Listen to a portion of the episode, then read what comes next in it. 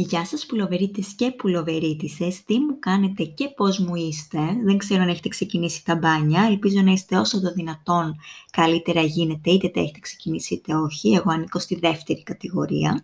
Και η αλήθεια είναι εδώ που τα λέμε, ότι είναι Μάιος και νιώθεις γύρω σου λες και είναι τουλάχιστον Ιούλιος. Ειδικά μέσα από τα social media, μπάνια, πετσέτες, μαγιό, χαμός. Λοιπόν, το σημερινό θέμα είναι σχετικό και άσχετο μαζί, Ίσως έχετε ήδη καταλάβει από τον τίτλο. Θα μιλήσουμε λοιπόν σήμερα για τα σωματικά πρότυπα και κάποιες επιμέρους διαστάσεις αυτού του θέματος.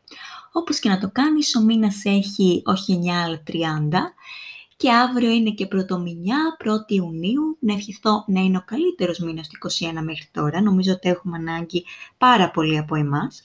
Και όπως και να το κάνεις, το καλοκαίρι μας χτυπά ήδη δειλά-δειλά την πόρτα και επιθετικά ακόμα με τέτοιες θερμοκρασίες, αλλά τέλος πάντων.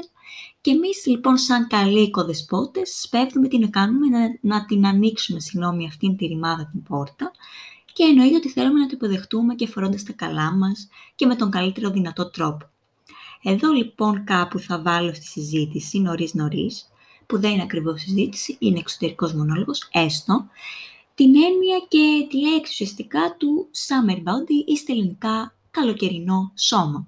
Με ένα τεράστιο ερωτηματικό δίπλα από αυτό, διότι το συγκεκριμένος επιθετικός προσδιορισμός η αλήθεια είναι ότι δεν συνηθίζει να συνοδεύει ή τουλάχιστον δεν θα έπρεπε να συνηθίζεται να συνοδεύει τη λέξη σώμα και θεωρώ, όπως και περισσότεροι νομίζω πλέον αν το καλοσκεφτούμε, ότι είναι ένας εξαιρετικά αδόκιμος όρος που καλός ή κακός κακός έχει επικρατήσει. Σιγά σιγά όμως νομίζω ότι θα αρχίσει να εξαλείφεται.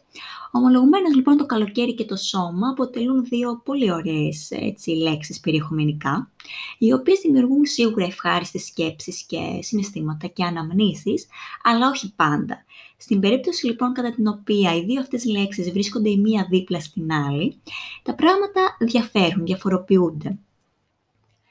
Κανονικά, θεωρώ πως οι δύο αυτές λέξεις ακολουθούν από τη φύση τους παράλληλους δρόμους. Άρα, δεν θα έπρεπε να έχουν συναντηθεί ποτέ. Γιατί, γιατί βλέπουμε ότι από τη συνάντησή τους αυτή, γιατί επικρατεί αυτός ο όρος σε καθημερινές συζητήσεις, στα social media, οπουδήποτε, φαίνεται ότι το πρόσημο από αυτή τη συνάντηση είναι είτε αρνητικό, είτε κατόπιν πολλής πίεσης θετικό. Έτσι φαίνεται τουλάχιστον. Όλα τα σώματα λοιπόν είναι σώματα για την παραλία, είναι σώματα για τον δρόμο, για το βουνό και για το σπίτι, για τον χειμώνα, την άνοιξη, το φθινόπωρο και το καλοκαίρι. Κοντά, ψηλά, φαρδιά, στενά, μονόχρωμα ή πολύχρωμα, αρτιμελή ή μη.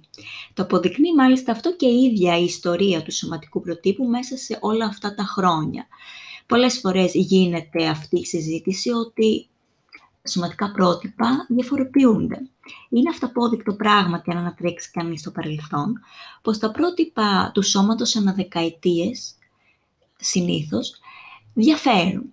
Έρχονται, φεύγουν και επανέρχονται. Ένα σώμα λοιπόν που δεν συμβαδίζει με το σωματικό πρότυπο του σήμερα, κατά πάσα πιθανότητα μπορεί είναι πάρα πολύ πιθανό, όντως, να γνώριζε την αποθέωσή του στο στίβο του σωματικού προτύπου, εάν ήταν γεννημένος σε μια άλλη εποχή.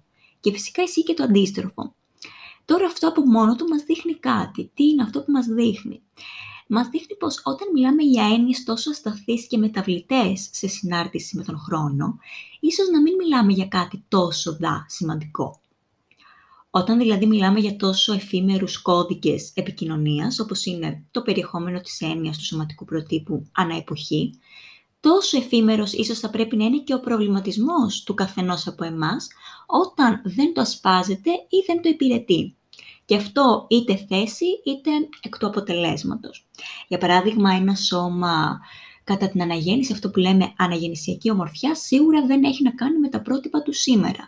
Από την άλλη, κατά τις δεκαετίες του 90, κατά τη δεκαετία, συγγνώμη, του 90, αν θυμάμαι καλά, ήταν πιο πολύ στην επιφάνεια τα πιο στεγνά σώματα. Σε αντίθεση και πάλι με τώρα.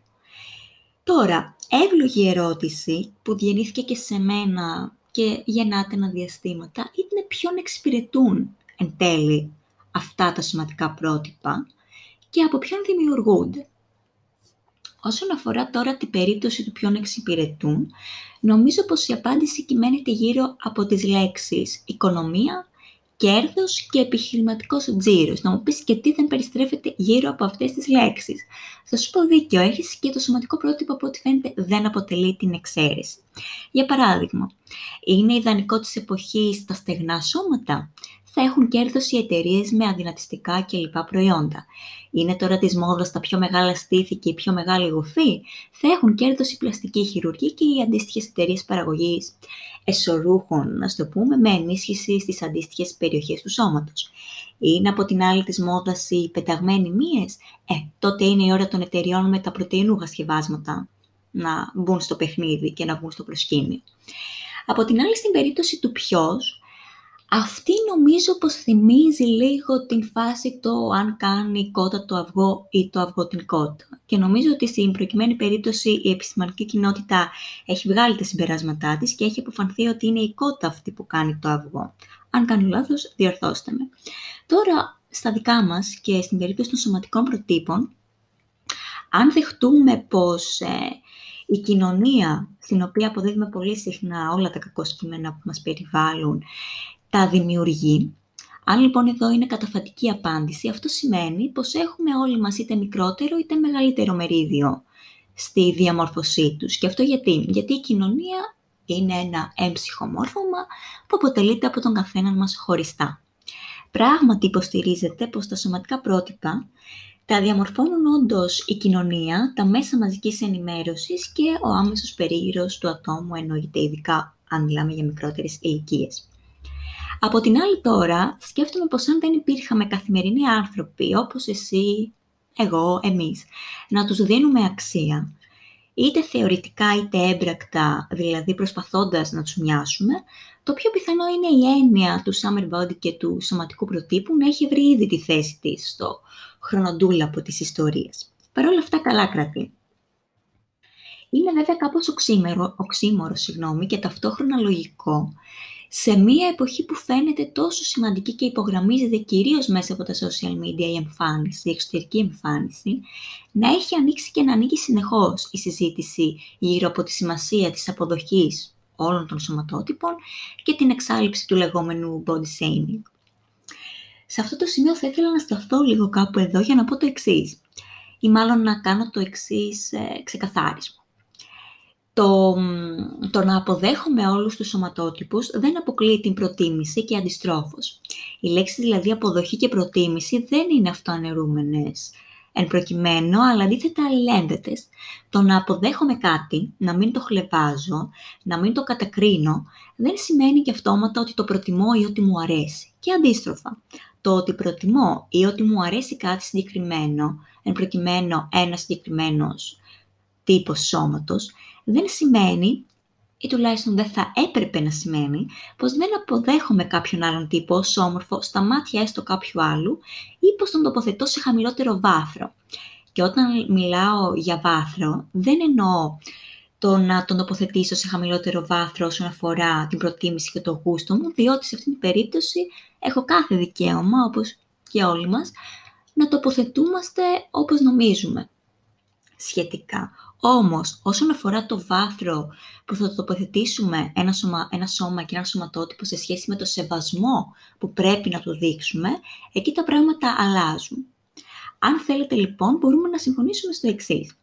Ο καθένας μας έχει το δικαίωμα να έχει τα δικά του κριτήρια, τους δικούς του προσωπικούς οπτικούς αισθητήρες και να προτιμά να αρέσκεται σε ένα σώμα αντί κάποιου άλλου. Όμως, όμως την ίδια στιγμή έχει την υποχρέωση να σέβεται εξίσου και να αντιμετωπίζει το ίδιο ως προς τα δικαιώματά τους όλα τα άλλα σώματα και εννοείται και όλους τους τύπους τους, τις μορφές τους, τις όψεις τους, ακόμα και εκείνα που οπτικά δεν τον ελκύουν. Μένοντας, παραμένοντας στην περίπτωση των ε, social media, ένα άλλο παράδοξο για τον τρόπο με τον οποίο λειτουργεί η ανθρώπινη σκέψη και έχω δει πολύ έντονα όταν περιηγούμε σε αυτά. Παρατηρώ λοιπόν το εξής, ότι γύρω μου και ειδικά εκεί Υπάρχουν κάποιοι άνθρωποι οι οποίοι στην προσπάθειά τους να υποστηρίξουν ένα συγκεκριμένο σωματότυπο, ο οποίος μπορεί να βάλετε από τους δικαστές του πληκτρολογίου και του καναπέ, κάνουν οι ίδιοι body shaming στον σωματότυπο που βρίσκεται στον αντίποδα απλά αυτό που βάλετε. Γεγονός που προφανώς τους καθιστά όμοιους με αυτό που υποτίθεται πως πολεμούν, καθώς ουσιαστικά πρόκειται για τις δύο όψεις του ίδιου όμως νομίσματος. Νομίζω είναι αρκετά ξεκάθαρο αυτό και απορώ πραγματικά πώς δεν γίνεται αντιληπτό από τους ίδιους όταν το κάνουν.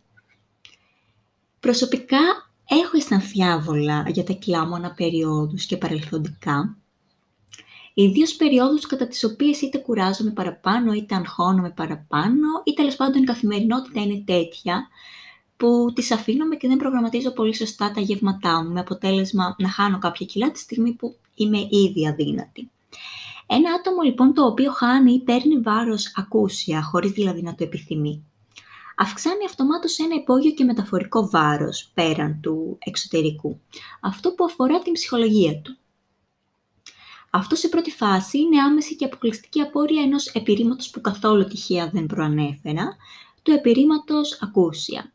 Αυτό λοιπόν το εσωτερικό βάρος μπορεί να προκύπτει είτε από το ενδεχόμενο το ότι πολύ απλά δεν του αρέσει οπτικά αυτό που βλέπει στον καθρέφτη, δεν, ε, δεν νιώθει αρκετά δυνατός στην υγεία του, κουράζεται εύκολα, δεν έχει αντοχή. Ή τέλος πάντων από τη συνειδητοποίηση πως η καθημερινότητά του είναι τέτοια που δεν τον ευχαριστεί αυτόν τον άνθρωπο, πράγμα που αποτυπώνεται και στο σώμα του και αυτό τον στενοχωρεί.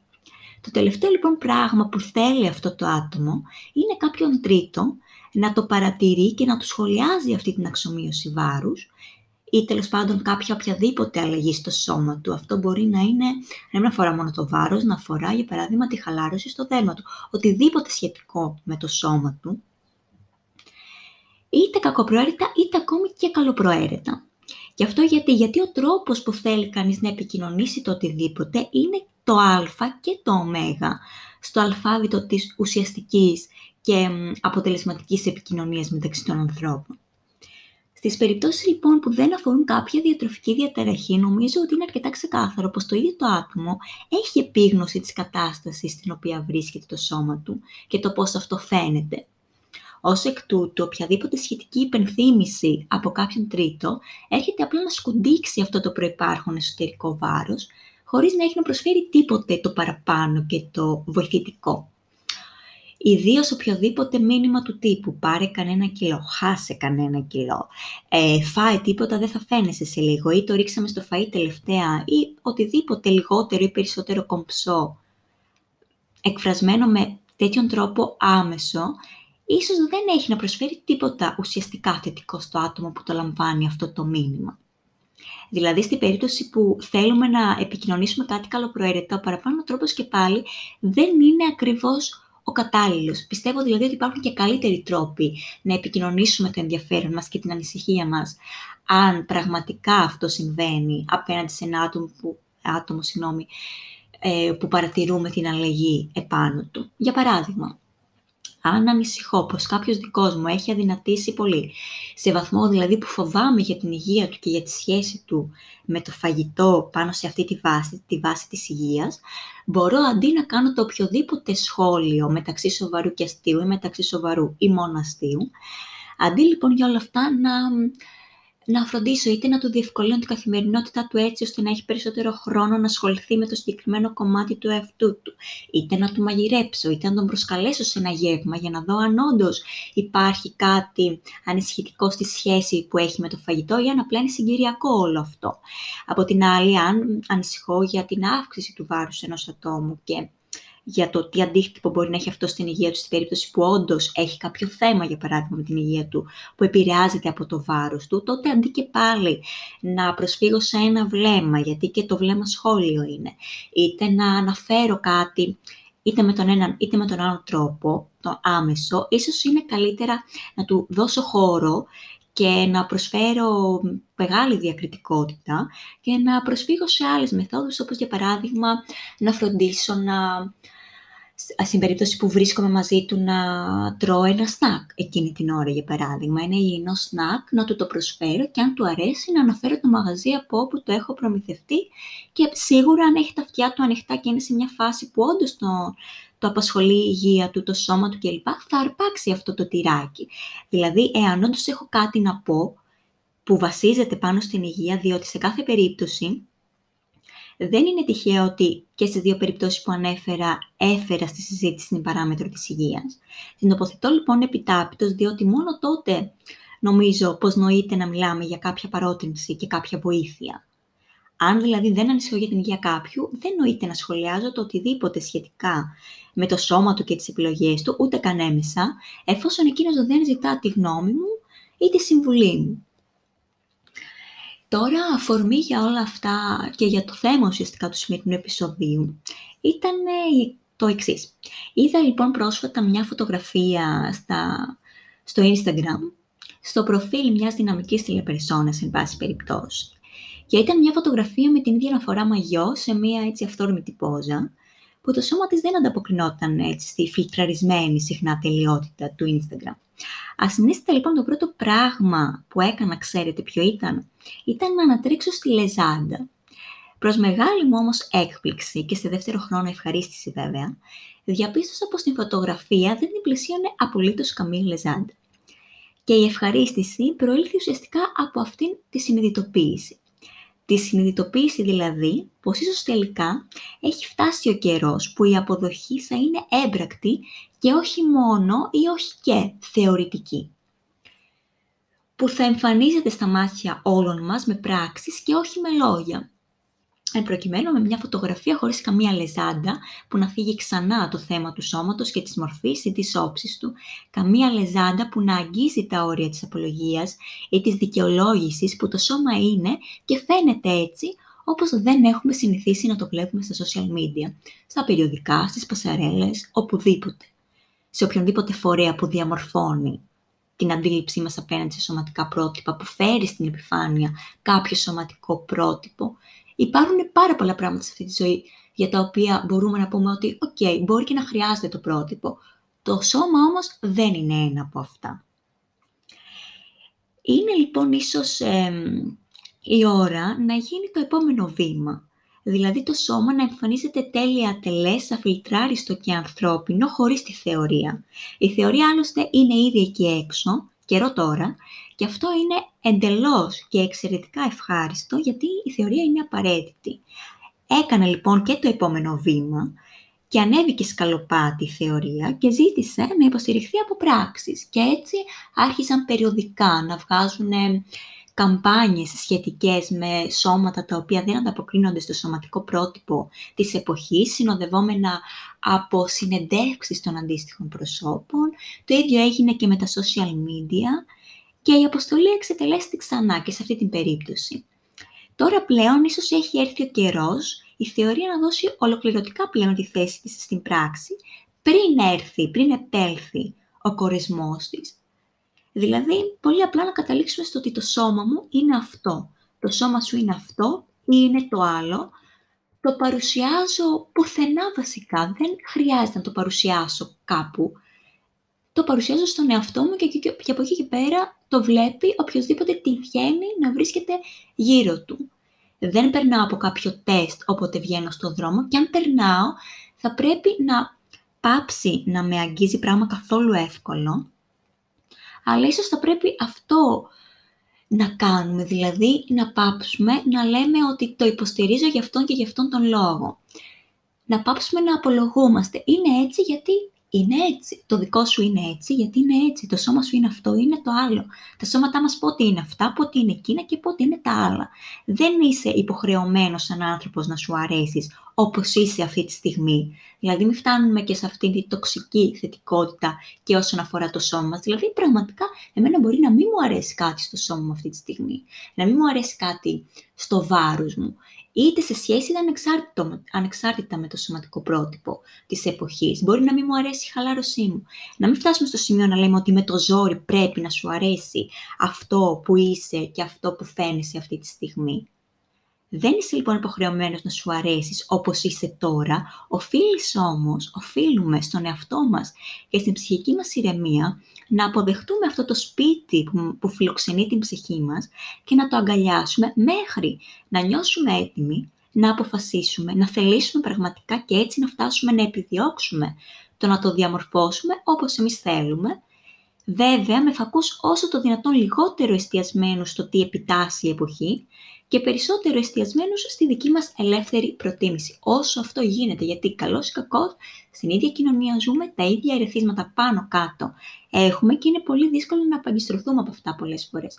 Όμως, αξίζει τον κόπο και σίγουρα μια καλή αρχή είναι να αναρωτηθούμε από πού προέκυψαν αυτά τα σωματικά πρότυπα, ποιον εξυπηρετούν και σιγά σιγά θα πρέπει να μην αναλύουμε πάρα πολύ τα πράγματα. Τα πράγματα είναι απλά. Είναι το σώμα μας. Φιλοξενεί αυτό που είμαστε εσωτερικά και το παν είναι να το διατηρούμε υγιές.